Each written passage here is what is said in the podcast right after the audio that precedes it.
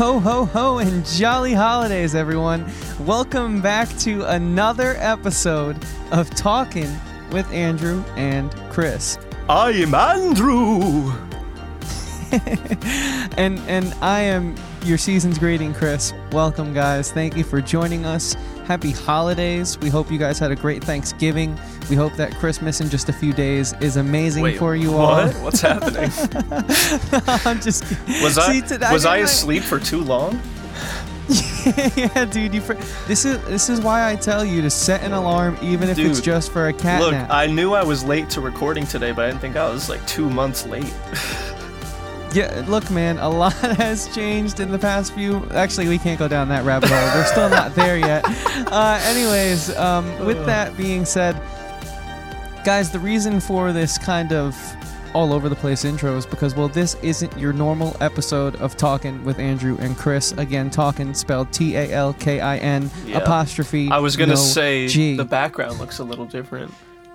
It does, yeah, yeah. It's a little neon-y. Unfortunately, our logo isn't there, but it will be soon enough. But there is another logo there, a show that I've kind of spoken about quite a bit because it's, well, my other show, uh, Talking TV, that is. And so today we are introducing a new segment, a new monthly, not series, but show, a monthly exclusive, if you will, where Andrew and I can sort of fuse the both channels together and, and just share our mutual love for something that we uh, we kind of we didn't meet over it. We met through our good friend Tyler, Tyler Wilson of Seven Seven One Five on Shout out. Sony RCA Records.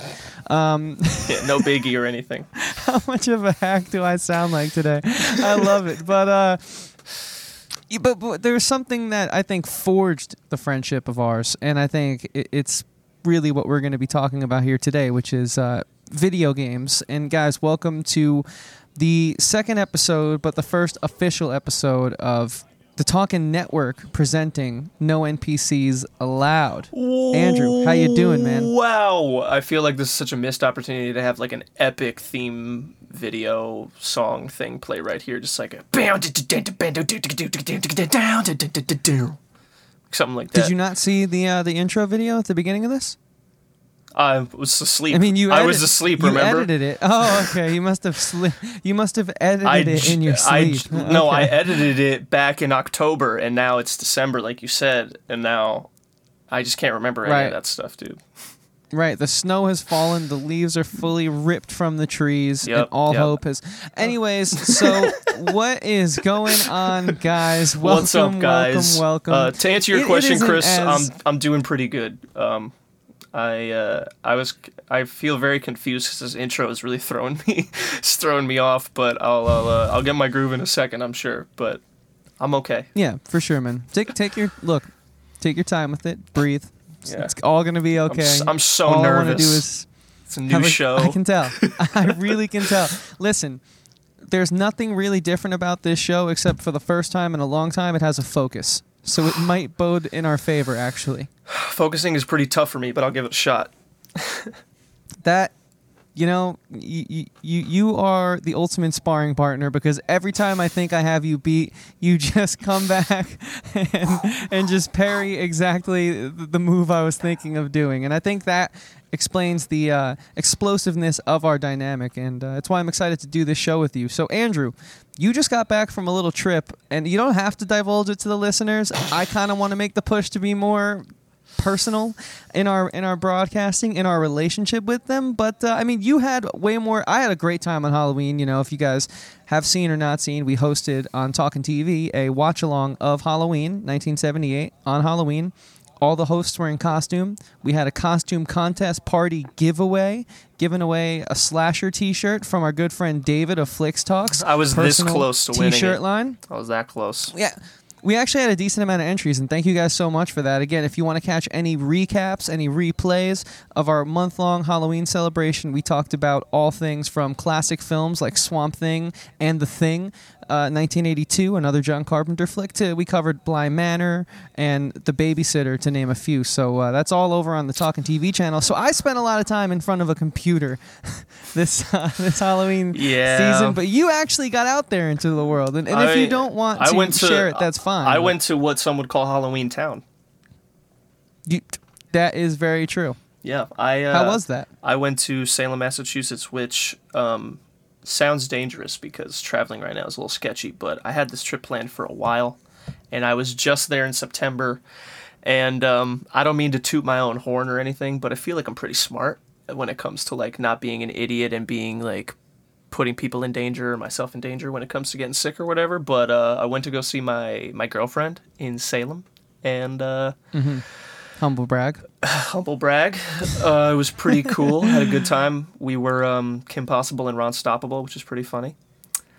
Oh, nice, man. Yeah, thanks, thanks. That's pretty cool. Thanks. Um, that's a good. Uh, that's a good. now what's interesting idea. is the last time I was there in September, uh, like obviously they were already like Halloween ready, like which shops are probably open all year round. I've this is my first time actually going in September. Um, and while I was there, there was some guy dressed as an. Have you seen?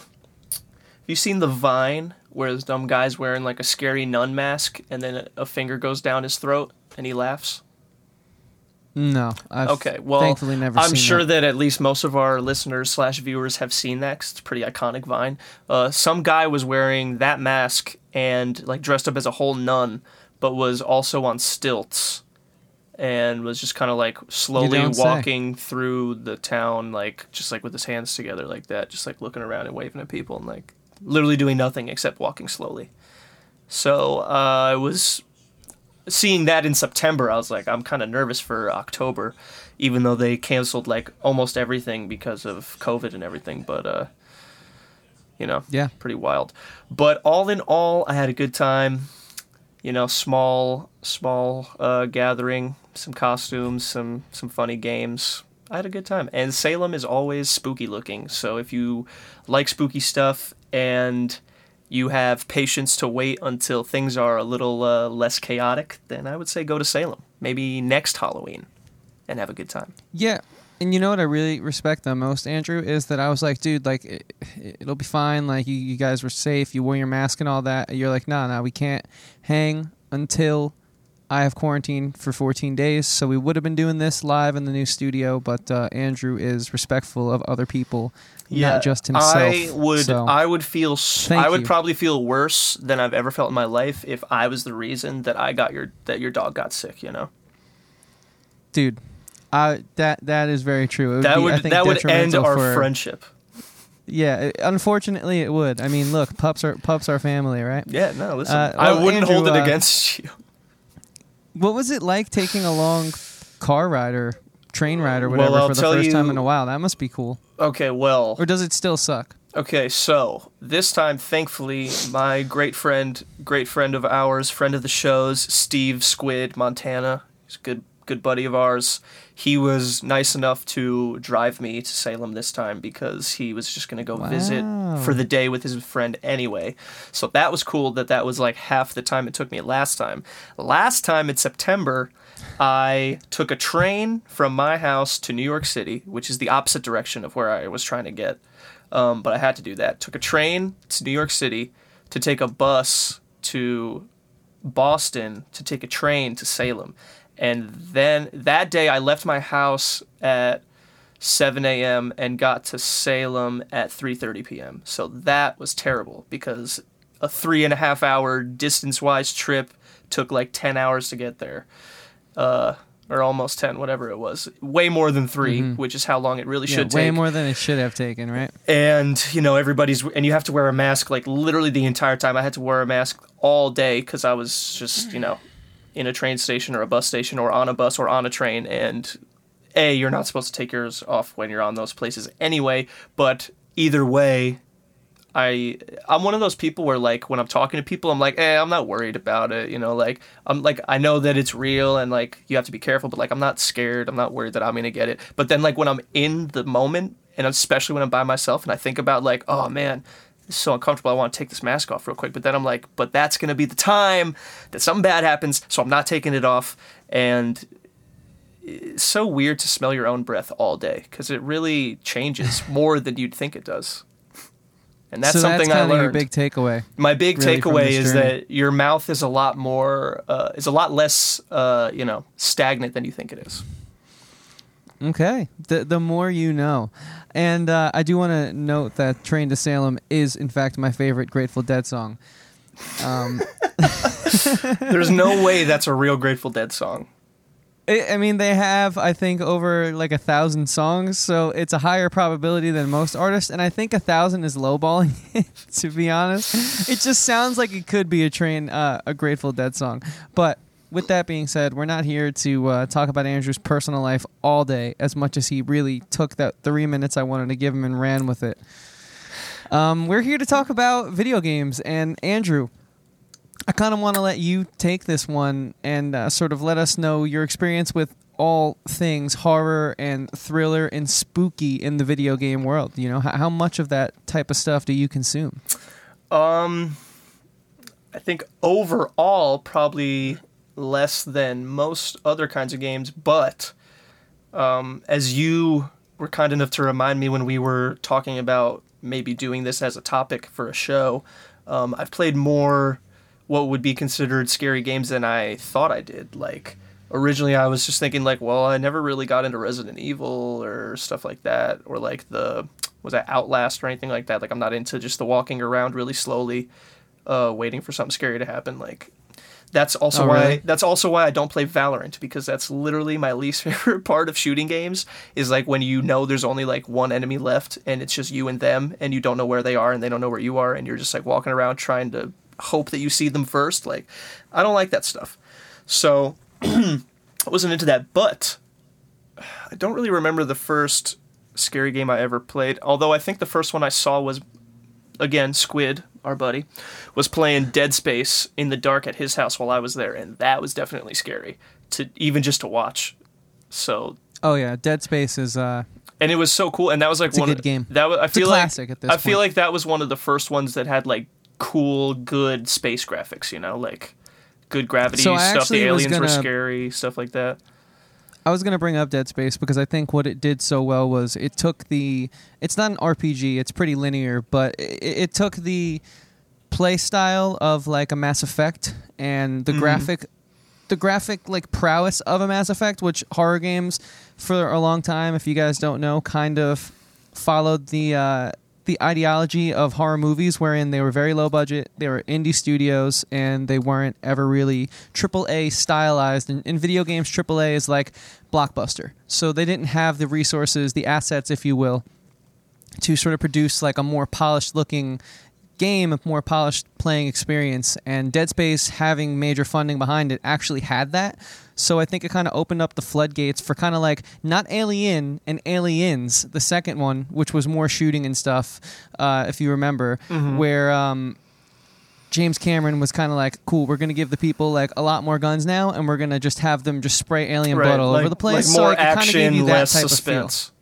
Like yeah, exactly. Like Doom, just without demonic presence. Right. Yeah. Like I wouldn't like, say you know, Doom is like a scary things. game because you never really feel powerless in that game. Like you're always like, I'm a badass and I'm running through killing demons. But like in Dead Space, you're like, That is- power's out. I don't know what's going on. I have probably limited ammo. I'm picking up guns as I find them. Like that's the kind of stuff. Which is also, um, I'll talk more about it in a minute. But like that's how Last of Us is too, which is part of what makes Last of Us scary. Is like, yeah, it's got zombies and stuff, but like you're also like, I literally have three bullets total like not three bullets in this clip. I have three bullets total, and I know there's like eight zombies around. So like that's scary in itself. But also, um, what I'm remembering that I literally just had on the tip of my tongue when you were talking about Dead Space. Well, did you know that Dead Space Three came out this year? I didn't know that. Yeah, I knew that they were it- making it, but I thought something else happened. It, came out and it's like a huge flop. no one's talking about it. Hmm. Apparently, it, it like plays horribly, and that just makes me upset, man. I, I didn't even watch uh, Cohh play it. You know, it's like sometimes I won't buy a game and Mm-hmm. I'll just watch a streamer play it. Cohh Carnage is my dude. Shout out Cohh. I don't actually know him, but I, I feel like I do know him actually by how open and honest he is on his streams and how much of himself he gives to his listeners. Anyways, I just remembered though. Hold on. Speaking about Dead Space, even before was just filling it. Anyways, even shout out Greg. Um, even before Dead Space, actually, I just remembered. I think my first taste of like horror game is the flood level Oh, yeah, from sure. Halo. I think it was probably Okay. Halo Three, right? When you go in like Didn't the library or whatever. gonna- yeah, it, the of course level eight of Halo Two. I had no idea that this conversation would take us there, but let's talk about it. Yeah, the Now- flood, the flood were creepy because like I wasn't the biggest Halo fan as a kid. Like the only one I ever actually owned before owning the Master Chief Collection now as a grown up um, was Halo Three, and I played through the campaign a lot with that one. Like me and again Squid and his younger brother, him and his Squid and his younger brother took me through that entire legendary Halo Three campaign and showed me where all the skulls were, and it was so sick and so fun. Mm-hmm. And I remember getting to that level. And right when it starts, the, The Vidmaster challenge. yeah, one of well, I never did that because that was way above my skill level, but I got all the skulls and that was enough for me because I wanted the ninja armor. Um, Okay. But at the beginning of that level, and the the one flood jumps above you, and you have to shoot him to get the skull. Like first, I was like, "What the hell did you even just shoot?" Because like the body comes down, and it's like this weird, like grotesque thing that like limps and has like a claw on one arm, and then like a shriveled up hand on the other arm. And I'm like, "What the fuck is this?" And then you get further and further in, and you see like the weird like thing, like it almost looks like Half Life with like the shit taking over the the Marines, and you're like, "What the hell is going on?" And then you see the little things chasing you, and you're like, "I don't know if I should shoot these things because I feel like I'm not going to be finding a lot of ammo because this is a zombie level and there's never ammo in zombie games, so like I'm nervous." And that was definitely the first time that a game like made me like anxious to survive. Gotcha. Yeah, you know, with me and Halo, it's it's really funny, and then I do want to dive into uh, horror, Mm-hmm. more horror-based games. But uh, you know, I bought Halo Two before I got Halo One because it was probably like twelve around that time, eleven, and I think I, I I thought I was ordering a different game. This is like the early days of Amazon. I've been there, dude. and uh, so I, this it it came and I opened it up and I was so upset. I don't even remember what game I wanted to get, but my dad was like, "I mean, just just try it." And so I I put it in and I remember I have never heard this story, and it's so funny because I know how you are with Halo, and that's a hilarious Yeah, intro yeah, yeah, to it was Halo. an accident. And and then my I just remember like sitting there and burning a whole day, dude. My mind was absolutely blown. It it like Halo to me before there was music, there was Halo, right? Like that was the first thing I, I ever truly loved. If you want to Oh really go there, you know, maybe Naruto. maybe Naruto was like six months before it. But uh, That's so like, and I just remember sitting there and having my mind blown and being actually scared, but not being able to stop playing the uh, the flood level. So what I would do is I would restart and, and and get up to that level on all the hard difficulties, like working my way up, and then I was like, all right, I actually have to go in there. Because I was like so terrified of it, dude. It was a crazy level, and it was They did so real- hard to beat. they did- they did a really good going job with that around in circles and circles in that room. I hated it. Dude, it's I because be- all the it, flood, but like all the flood, like crap that gets on the walls and everything, it makes every room look the same. Yeah, Th- dude, Halo is absolutely just a phenomenal game. But uh, Andrew, you know, speaking of phenomenal games, walking simulators and horror are kind of like one of my favorite things to play because I don't play many single player games anymore.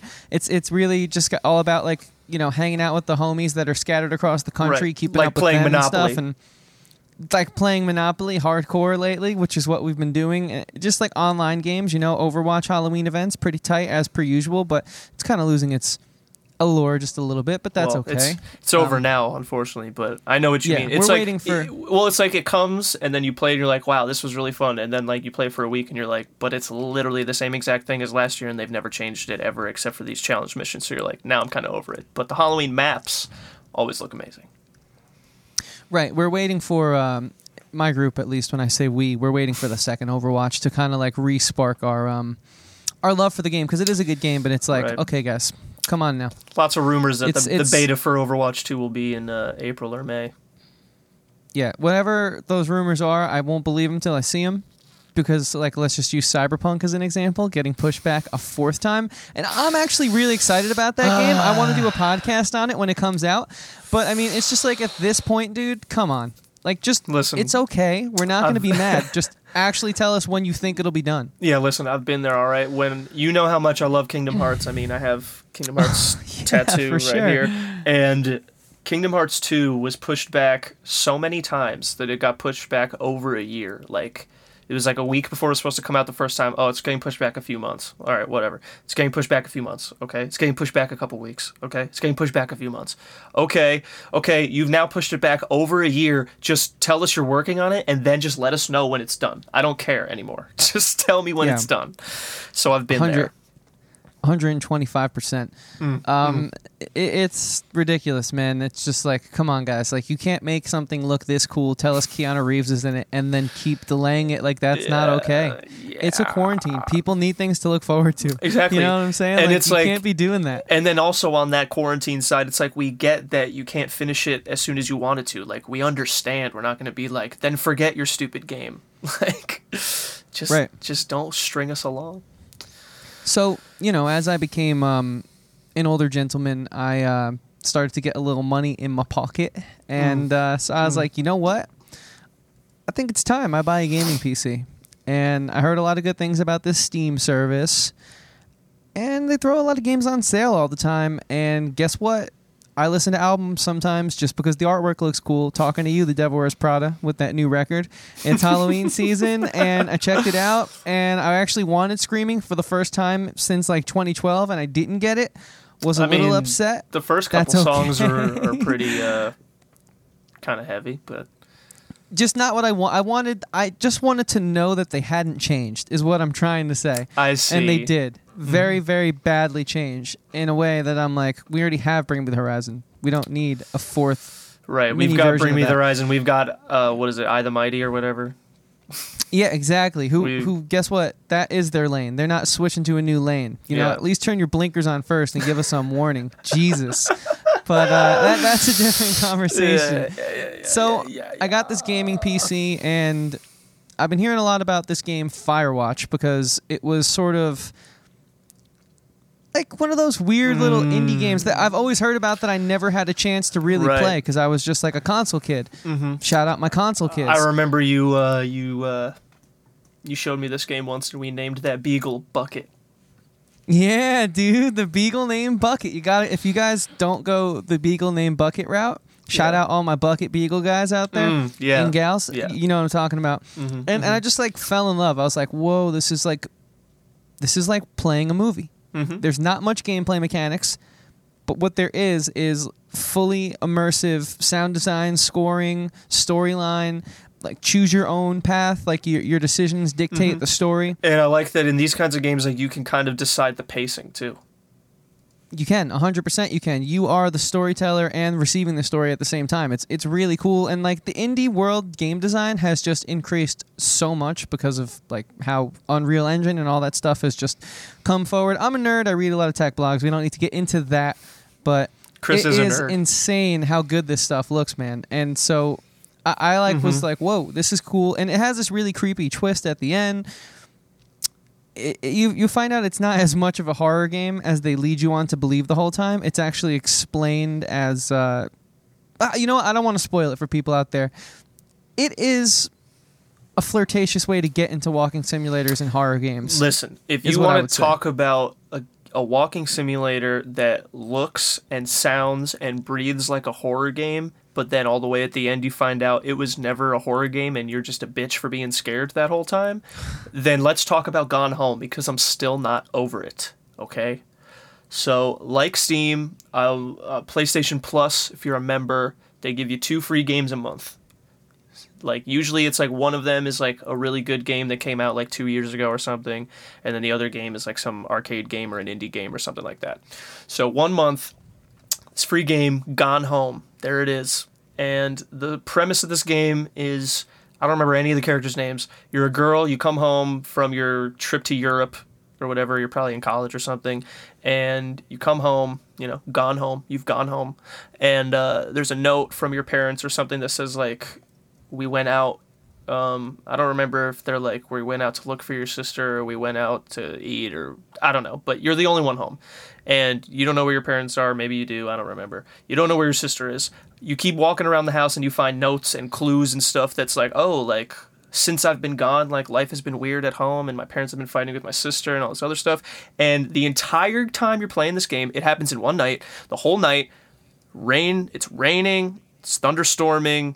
It's dark. You know, like you're walking through your house quietly by yourself. There's no dialogue. You're by yourself and it's just raining. Then you find like a secret passageway in your house and you find all these notes and you find like your sister was like talking to this girl that like was trying to join the the army and shit and you're trying to and I'm like this whole game I'm like, dude, my sister got freaking killed by some dude who's been secretly living in my house and I'm trying to find him. I have no idea where he is. I'm so nervous the entire time I'm playing this game. Like I'm like waiting for someone to jump out at me, waiting to find some dead body or something. And then you get to the end of the game, spoiler alert, you get to the end of the game, you get up in the attic and you find out that your sister just fell in love with some girl and they ran away to Seattle. And I'm like, hold on, hold on. This entire game in a stormy night, you're home alone, you find a secret passageway in your house, and this wasn't Yeah. even a horror game, and all it is is your sister was like, Our parents don't understand. I'm in love with this girl. We're running away to Georgia. And I'm like, Are you, know kidding really me? Love about these types of games is the way that they deliver the story beats. Like in Firewatch, you have the woman calling you on the intercom the whole time. The other fire tower, because basically Right. you're up there in Colorado, and in the '80s they uh, had fire towers. Still, it was like the end of the fire tower era, and there would be fires, and they would spot them and try and save the forest from burning down and burning down towns and stuff. So you never meet her in person because she's miles and miles away. Like Right. you look through this binocular to see her Right. Yeah, I remember the beginning but the they game. deliver yeah exactly they deliver the story beats through like a little radio and in gone home you get like these notes that you can read and i believe there's voiceovers too as you're like walking Mm-hmm. I but think, you're always yeah, there's alone like in these games Yeah, there's notes and then there's like voicemails, but that's it. Notes and diary. did you get to the part where you find the record player in the living room and you Yeah. can like listen to like the old 50s songs so on that table there is a flyer to go and be a fire tower watcher in the firewatch world because these are the same developers Right, they do. They really did cool. look. They did look similar. yeah so it's pretty funny that you kind of went to this one next Right, but And so these guys do a good job, and they obviously sort of Firewatch being the game that came out first, and then they moved on to Gone Home. mm-hmm. They uh, they did a good job of really leaning more into the horror elements that I think really worked in their first installment, right. Firewatch, and now Gone well, Home. They lean if into you if you really want to talk about, may in my opinion, maybe the best horror walking simulator that was ever made. Even though, again, I'm gonna say that I am no expert at walking horror simulators because I don't play a lot of them. But you have to talk about PT because that one was like everything P- from T? P P period T period. Um. Okay. made by I want to say Hideo Kojima. It It is, yeah. yeah, yeah. So it's like a it's tied into the Silent Hill universe, I think, and the Oh, entire okay. game takes place in one hallway. Oh, Like- this guy did Death Stranding. This guy Yeah. and Metal Gear Solid. So Yes, this is I've yes. heard I've heard a lot about Kojima. Apparently, he's like a big deal. He is a very big deal. This game, PT, it was a demo you could download on PlayStation. It's not up anymore. You can't get it anymore.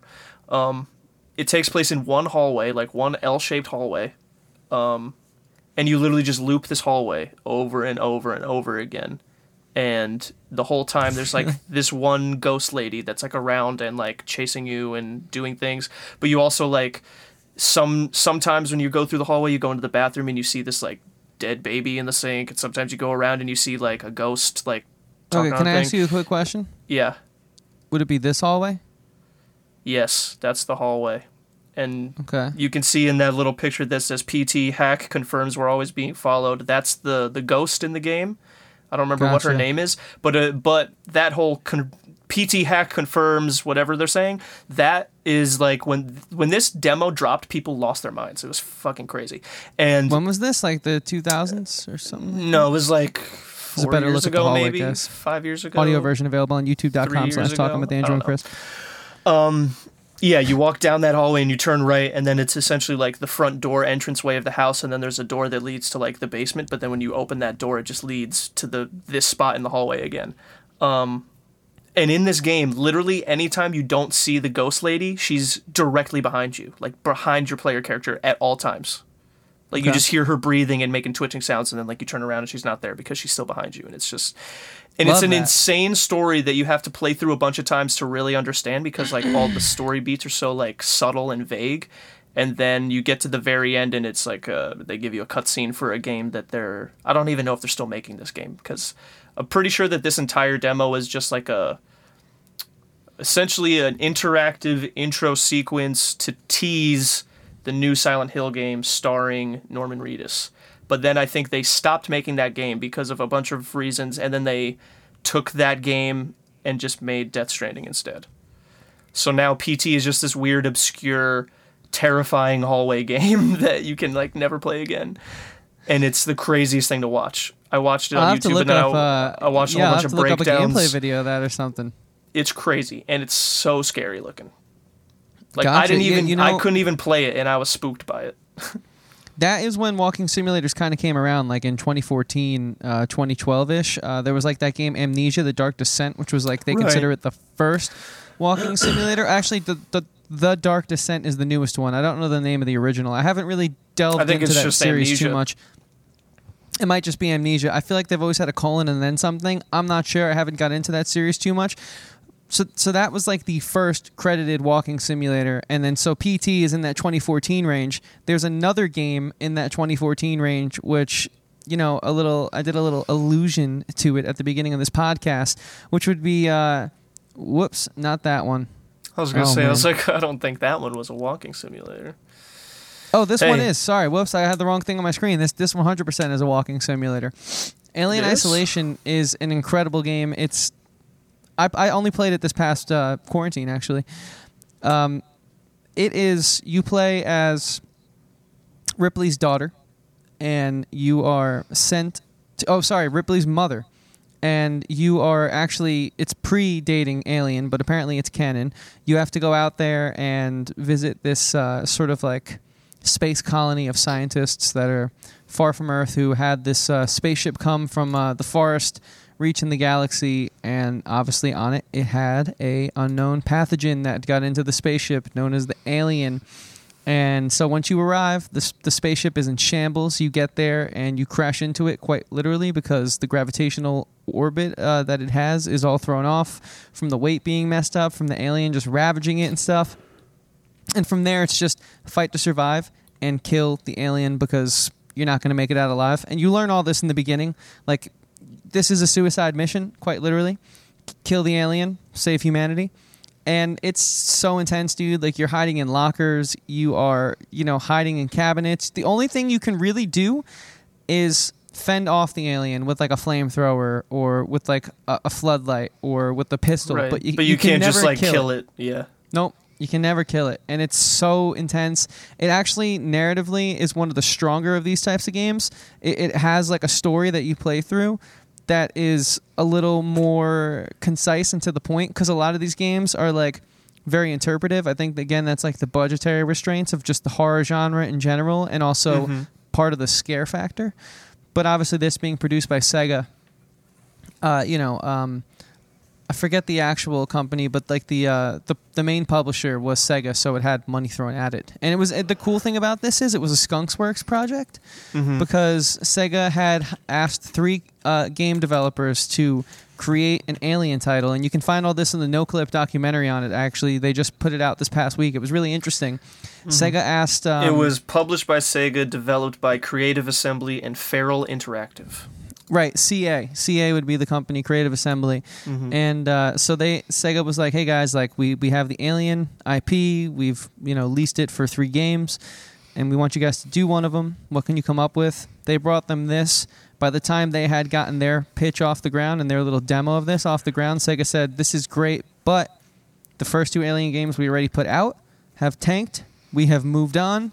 We're just gonna hang on to this and maybe come back to it for the last title in a few years. But we don't plan on releasing a third in this series. Can you make us like a Wii Sports Olympic competitor type game? And so they were like, "Damn, this is really good." And the lower creative reps at Sega were like, "This is really good. I would hate to see this go somewhere." So they kind of like formed a corporate coup where they would show Sega this Olympics game and there'd be like no progress on it. And then in that final meeting when they knew they were going to get fired or, or lose the um, the job from Sega, they were like, "But wait, we have this incredible demo, unlike anything you've ever seen." In the in the eleventh hour, they switched it from third person to first person, which I think was huge for because this game. Why I bring it up and why I went back and played it so many years later because the graphics definitely are while they're solid, they're old now. Uh, you know, eh, this game was kind of like, oh, so this is the format of a walking simulator. This is what that is. Like it helped set that in stone. Right. and I think it did a lot, quite honestly, for the indie gaming world, having this big IP attached to it, but still having this like indie game feel. So it's got a really cool story, both in its production and in its gameplay, and uh, it's ten out of ten. It might be one of my favorite games of all time. Like if we did a list on this show of, of ten favorite like single player story games of all time, Mm-hmm. this would probably be like nine or eight. It's really good. I, I would highly recommend it. Well, That's why it still fetches the twenty five dollars that it cost when it came out to to this day. It's like one of those Witcher type things where we'll put it on sale, but it's still selling copies at its original retail value. Wow, that sounds pretty cool. I mean, I think the first game, the fir- I think the first horror game that I got into like that that I thought also had a really good story was Bioshock. Mm. That one spooked me, and that one I thought had a really cool story. Kind of back to that Dead Spacey style gameplay. Right, exactly. Like, I don't even know why I played Bioshock, honestly. Like, I feel like looking back at it, it was not a game that would have interested me. It had to have been like a friend of mine was like, yo, this game looks sick. And I was like, oh, it looks kind of cool. Yeah, I'll check it out. And maybe I didn't know it was supposed to be scary or something because I don't know why I would have bought a scary game at that time in my life. yeah, we were kind of young when that game came out, and I think I had Yeah. similar feelings where I was. The commercials Mhm. were scary, but I thought it couldn't be that scary. Like little girl on top of giant scary man, that got me when I was a little kid. Like Mhm. still can't really finish The Shining at nighttime. It was you know? honestly, it was probably that I saw that it was like you have guns, but then you also like could throw fire and lightning and stuff, and I was like, oh, cool, superpowers. Um, but then like you start the game and you're on a plane, and you're just like, oh well, just on this plane, and then the plane crashes, and then you're just the first time you can move your character, you're just swimming in the ocean. You're like, huh, like what? And then you just see Right. a freaking building sticking out of the ocean. You're like, well, I know what this game's about, so I think I got to go to the building in the middle of the ocean. And then you find this city that they built underground, and you're like, oh, this is so cool, the city. And then you get inside, and you're like, but where are all the people? And then all of the people are like strung out druggies trying to beat your head in with a wrench because they need some crazy drug you've never heard of that you're going to start collecting from these little zombie girls that are being protected by these scuba diving looking guys with drills for hands and then like and and and all of that honestly is scary enough. But then they went a step further and like the set like all of the levels look amazing. They all are scary. And then like i'm gonna spoil one of the i'm gonna spoil a scene in this game just because of how much i remember it. Like this is the kind of game where like when they give you when they give you weapons they want you to be like it's a big deal that you're getting this new weapon like we're giving it to you in a cool way. Like the first gun you find is a revolver and you find it in a baby carriage after they teach you to sneak up behind this enemy who's like talking what you think she's talking to her baby in the carriage and you beat her with the wrench like to kill her while you're sneaking so that they teach you how to do that and then you look in the stroller and there's just a revolver in it and you're like oh this crazy woman was like talking to a gun like it was a baby. But what I'm trying to get to is that you walk into this room and there's it's a fully lit room and there's a shotgun. I don't remember if it's like with a dead body or if it's on a table or what. You find the shotgun and you're like, "Oh, hell yeah, dude. Love shotguns in video games." You pick it up, all the lights turn off. And you're like, "That's not a good sign." Then one light turns on in the middle of the room where you're standing. And you're like, okay. And then all of a sudden, from just every corner of the room, enemy comes out one at a time. They just come running out of darkness like, And you're like, what the fuck? And you're boom, ch-ch, boom, ch-ch, boom, boom, ch-ch. and I'm like, thank God I have the Right. freaking shotgun now. And then you kill like probably 15 enemies, and the lights come back on, and you're like, what the fuck just happened, dude? I'm like 13. And I Dude. just remember like so many times in that game just walking around corners so slowly because I'm like I am so fucking scared because they like on the only time there's music is when you're already in the middle of a fight. Other than that, it's just silence. You hear drips. You hear like weird machines doing things, and then you just hear like ah, and you turn around and there's some crazed heroin addict running at you with a pipe, and you're like, ah. Yeah, that game had some seriously intense subject matter and some yeah. kind of interesting social commentary if you really think dude and then and then the cool twist at the end that i'm not going to spoil like it's so good it. Yeah, don't don't spoil it. i'm not it's so good bioshock It's like 2 I- was not scary at all and i didn't really like it but then bioshock 3 i wouldn't say it was scary like this one was because there wasn't like darkness and all spooky or whatever but at the same time i felt like that one as much as it wasn't scary it still like had you in suspense because you're like there's a bad guy and i'm trying to save this woman who they're trying to get and like all the enemies still felt like they were like strung out and trying to like rip you apart. It was Right. definitely still kind of creepy, but nothing like the first yeah, I, um, Bioshock. I never beat a Bioshock game just because they always got a little too intense for me. I don't think I played the uh, the third one, Infinite. I played the first, and Mm. I remember the second not being that got- great. So when I, I got to the walked end- away from it. when I got to the end of Infinite, the twist blew my brain so far out of my skull that I literally dropped my controller on the ground. I was sitting Damn. in my room playing it, sitting in front of the TV. I like beat whatever's the end of the game. You're watching the end cutscenes and shit when they're like teaching you shit, and then it's like, here's the twist, and I was like, and I just dropped my controller. I like I froze. I was like, what? It's fucking you've kinda- You've replayed these games quite a bit, right? Yeah, I have the remastered collection, and I played through the first. I've played through the first one, and I played through Infinite again because I tried to play through the second one, and I was like, I really don't like this game. Gotcha. but I know the first one and Infinite really well. Yeah, no. Uh, two things I have to add to that. One, I want to apologize to Paul Jamai for all your your potty mouth here. Uh, I know he raised you better, and it's a little, you know, upsetting that you have to curse to get a point across. And uh, so, sorry, Wow. Dad. And two, I want to say sucking up that. to my dad? Hey man, you know I feel it's, it's not it's not cool, man. You know he, he doesn't like that type of thing, and and you know what, Andrew, you can do better than that. And so this speaking of doing better than that, it's funny you brought up Bioshock because the next game I was going to bring up is a game called Closer to the Sun. Now the reason this game is on the list is because preemptively knowing Andrew so well, I knew Bioshock would come up, and so I Whoa, played this okay. game because Okay. this game is created by people who love Bioshock. It's basically a walking simulator and an homage to uh, Bioshock, and they say that very clearly when they do interviews and whatnot. This game is about if Nikola Tesla had the ability to uh, hire all of the creative people in the world at the time, the top scientists, the top engineers, and put them on a mega boat out in the ocean to work on his crazy experiments where they were safely away from society so that they wouldn't harm anyone, but they could make all the progress that he wanted to make. And so throughout it, I don't know how much you guys know about Nikola Tesla. Go look him up. He has a lot of grand ideas that sadly most of them never came to fruition, and I don't know if many of them could, but he certainly dreamed up a lot of intense, deep sci-fi style. But There's a, re- there's a reason why he's still being talked about and used like this because he was pretty crazy smart. Yeah, so of course all hell breaks loose, and they open a portal to Yeah, a all not good place. Look pretty crazy. and uh, you know you got to escape. It's a walking sim. A lot of walking simulators you have to escape. The premise is cool. The execution was poor, but if you guys like Bioshock, you might get something out of it. So, I would at least say go and check that one out. And uh, was glad glad I was able to sneak that one in there. You know, Well, and so listen, hold on. I think we're you know we're getting uh, we're already in the second half of the episode.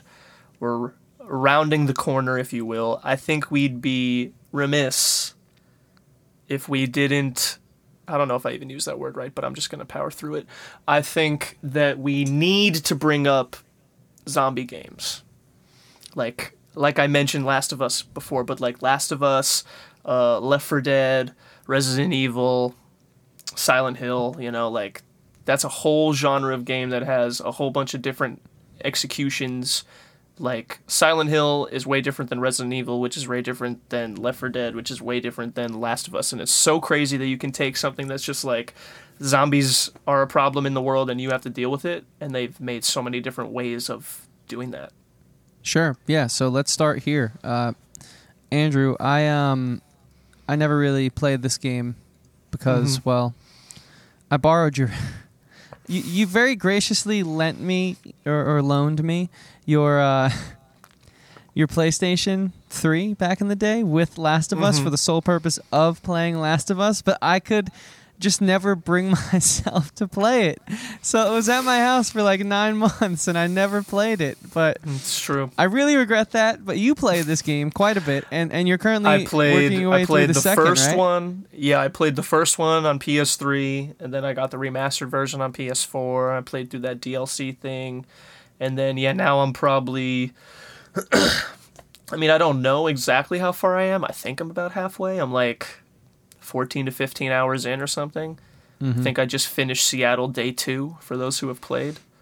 I just left the hospital. If that, if people who are listening know, you know, have finished the game, I just left the hospital in Seattle. I don't. That's it. Um, so well, first I'll talk about the first one because I know that one a lot.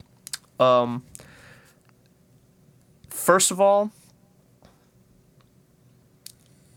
this game, like, what I really like about this game is that they did something that like a lot of games they all like w- they give you a lot of choices in this game but not the same way that games that advertise choices do. Like all these games like uh like dishonored or fable or even like fallout and skyrim and stuff like you can kind of do whatever you want. So it's like you can choose to like be a good guy you could be a bad guy blah blah blah whatever. This game which you know like will change the story and maybe somebody some npc doesn't like you down the road because you were a bad guy blah blah blah whatever. But this game does it in a different way where like the story and the levels are all the same. Like you have to go through the same level. You go you see the same cutscenes.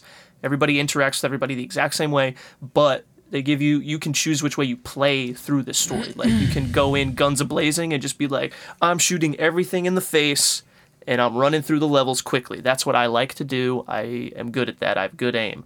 Or if you're like me and you don't have that great of aim when you're using a controller in The Last of Us, you can sneak around and just stealth kill everything, which I thought was really cool because it was like, here's the story, but you can play it however you want. Like the story, we wrote the story, and the story's too good for you to to to fuck up, which is true. The story is so good, and when I listen, I'm not going to get into a lot of the story because I don't want to spoil anything, and I could probably just ramble about the story for a long time. But I will tell you how good the story is by telling you this story. I brought The Last of Us to my buddy PJ's house to show it to him because he had never played it. He played through the intro, which you know, for those who haven't played the first Last of Us, the intro sequence of this game is you start as the character Joel. He's in his house with his daughter Sarah.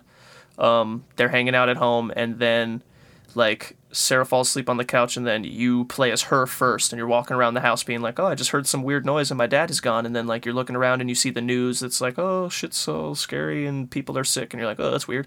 And then Joel shows up, and then you have to like run away from all these zombies. And then at the end of this beginning part, like your daughter dies, and it's so sad. And like we get through this whole thing, you know, the zombies are showing up and it's like a you know prequel for the rest of the game just to show you when it affected the main character. And then like it's a really emotional beginning thing you know like his daughter dies in his arms and everything. And then i like turn to pj when the credits start rolling to like get to the actual game. I'm like dude pretty sick right? And i look at him and he's crying. And this and my buddy pj is like he's from the streets. Like he's tough. One time when i was at his place he was on the phone and he's like, "Yo, some dude that my homie sold drugs to says that the drugs were bad, so he's coming back. So we're all gonna fight him." And I was like, "Cool, that means I'm leaving." So I went home that day.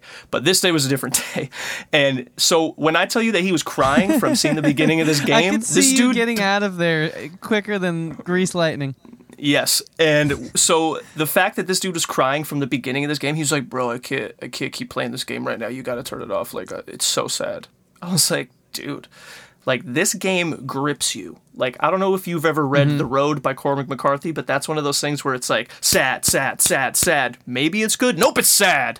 And that's kind of like what this game is like. It's like the world is so shitty and their lives are so shitty. And then you're like, oh, but this moment's kind of nice. And then they're like, but remember, they live shitty lives. And then it's just like, it takes you for a ride. And then even if the story was kind of whatever, like the game is just so fun and so rewarding. And like, it looks so good. And the zombies are cool. And the story is great. And now I'm playing through the second one. And it's like the same game in the best way. Like, the, the controls are all the same. You play as Ellie, which I always liked playing as Ellie more than playing as Joel. I don't know if that's a hot take or not, but Switchblade is way better than making shivs, IMO. Uh, and I just the, the story is so good, and with this second one too, because of how much better the graphics are and everything, it's it's not like a walking simulator is like playing through a movie, but this looks and feels like a movie. Like everywhere, every time you're just playing through the game, people are talking to each other. Their facial expressions are always changing. I was standing on top of a building and killed some human being that was trying to kill me, and I kill her, and then her like the other enemy goes Kimberly, and I was like, oh my god, they all have names. Like they're all humans. It's so insane and so in depth, and it's so fun. And there's all new zombies, and zombies are always popping up everywhere, and it's so scary and so emotional, and it's just. The Last of Us is my favorite zombie game. Yeah, I had to give you the solo box there because, god damn it, you were on one in the best way possible. Yeah, I, guess that's why it. they're making an HBO show about it.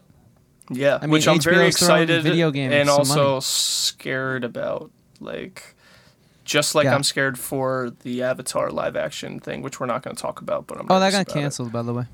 Oh, it's just canceled. Done. Donezo. Honestly, I'm relieved. Really?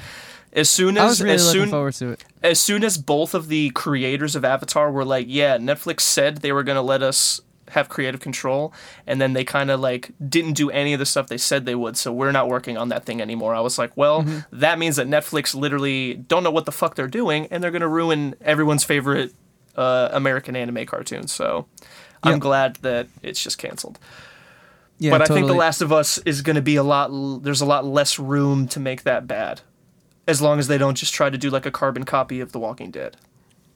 Well, HBO's pretty, uh, pretty on point with their adaptations. I would say. I mean, But Game of so you didn't play The Last of Us, but you Materials. definitely played Left 4 Dead, right? yeah, man, I uh, I really liked Left 4 Dead, especially the second one. I thought was just exceptional. Like such a Mm-hmm. Especially now that if you buy sequel. if you buy the second one, you have both games, so it's amazing. And I don't know if you played it yet. I haven't really played it yet, but they just dropped a huge update for Left 4 Dead that was literally a new whole campaign.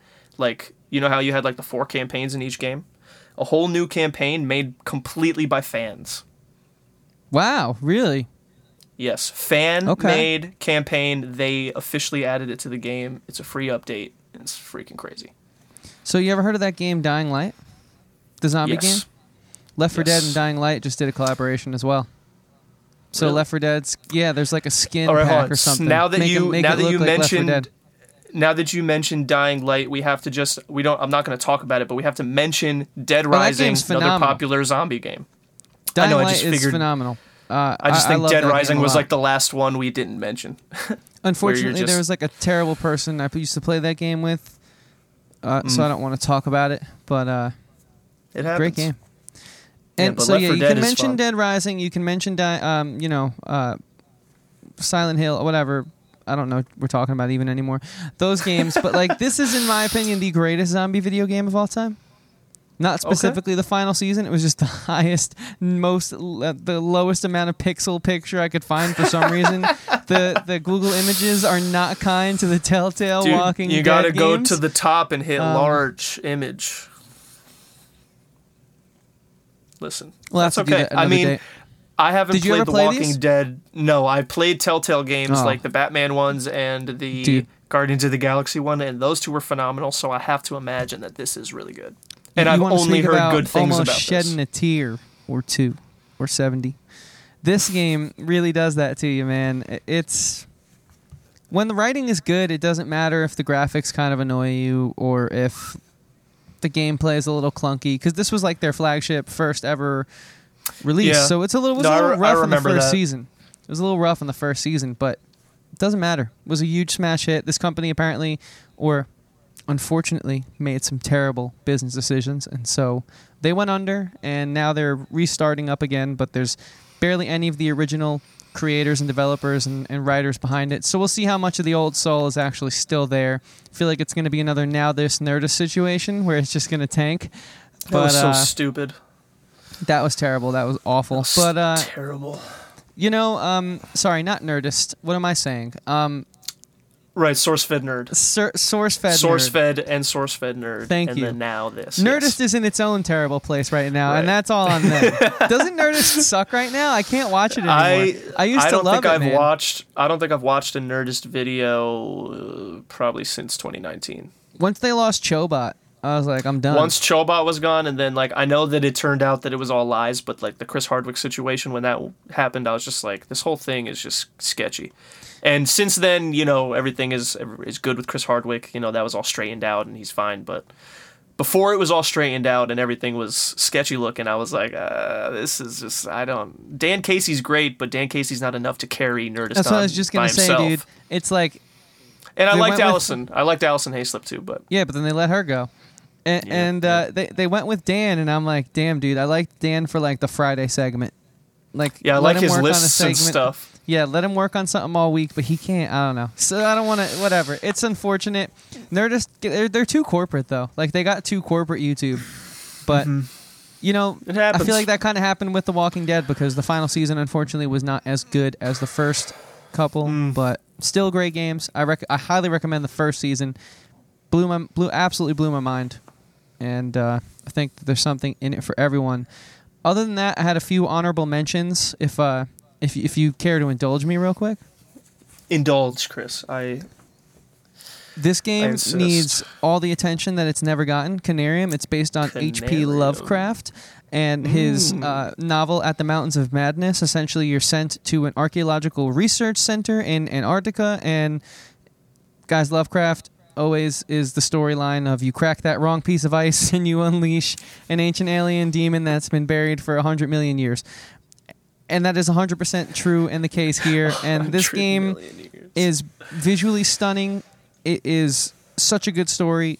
The the gameplay, the writing for a walking simulator, it's like the most immersed I've felt in one in a long time, and really never went anywhere. Very unfortunate.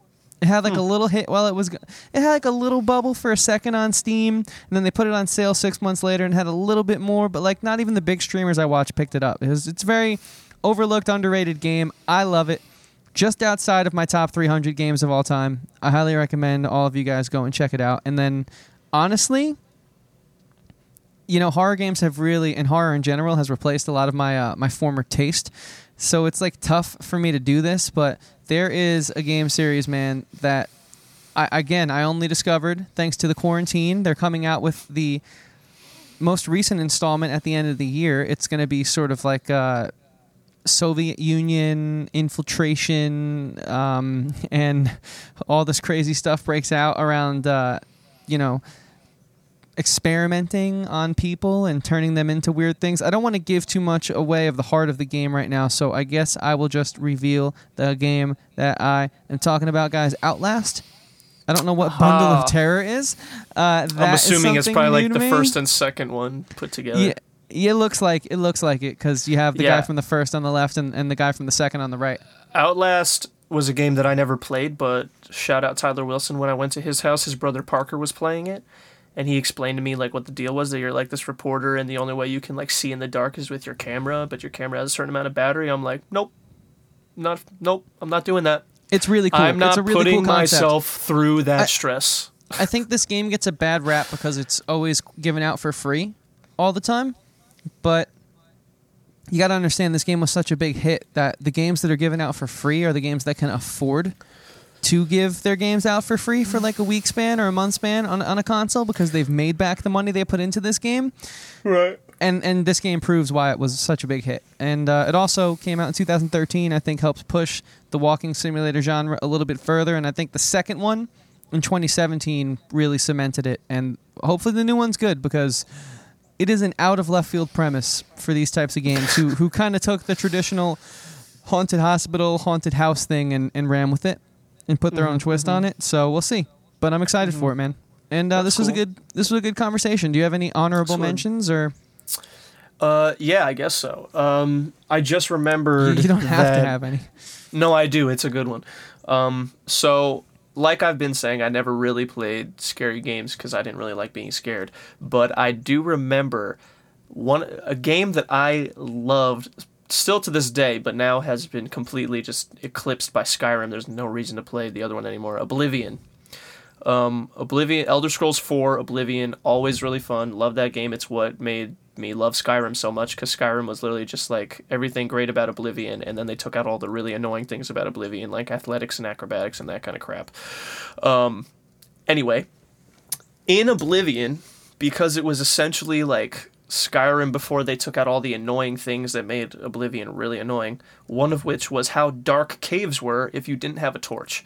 Now, when I was playing Oblivion, I was a younger lad, you know? I was probably like, I don't know, 11, 12, 13, something like that, playing Oblivion.